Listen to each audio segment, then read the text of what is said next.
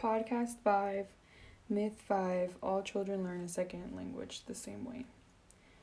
So, first, I'd like to start off as a future educator in a second language acquisition, or just as a future educator in general. We are learning about the different learning styles these students have and how to include those styles and incorporate those styles in your lessons plans and in your instruction in the classroom for the students to create um, an equal learning environment.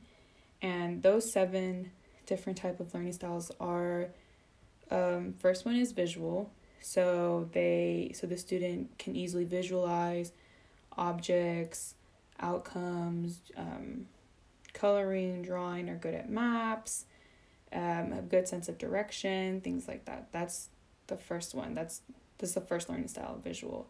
The second is um, auditory or oral, oral. So through this learning style, students have like a good sense of pitch or rhythm, or they enjoy listening to music in the background while learning. The third one is verbal. So verbal learners are like learn best both under verbal instruction and writing.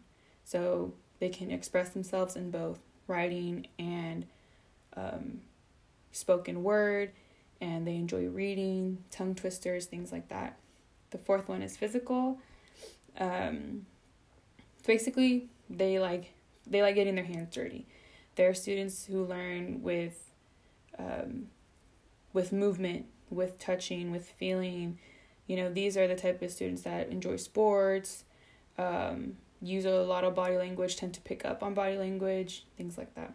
So, and the fifth one is logical, which um, what's it most logical think, thinkers end up succeeding in math courses you know? So they they can like they can plan agendas and they can perform like complex calculations. And then six is social interpersonal.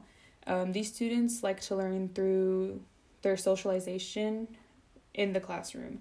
So they enjoy like working in groups they bounce off ideas of others and they listen well um, and are open to listening to other students' ideas and you know the things that they have to say.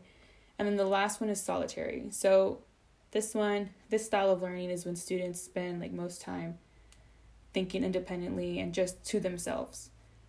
Um, and like I said before, we are learning to incorporate all of these styles in our lesson plans, in our instructions, in the classroom, just for regular courses, for math, for English, for science, for social studies. So if we are being taught to apply these to you know the regular courses learned throughout general education why wouldn't this also apply to learning a second language so as a future esl educa- educator it is important to understand how much more complex this is for the students like it's actually said in the article language is used to communicate to understand to control social behavior and to solve problems. So it's it's more than just learning those fractions. It's more than um, learning the preamble the steps in the scientific method. It's a lifestyle for these students.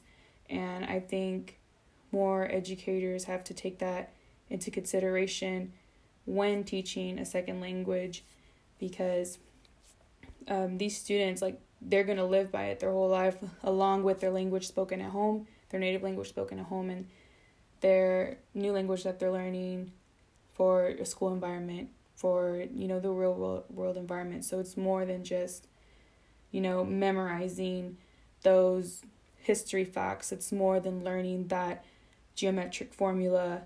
It's their lifestyle. So it, it wouldn't be fair to try and teach a second language in the same way for all your students because it just wouldn't be successful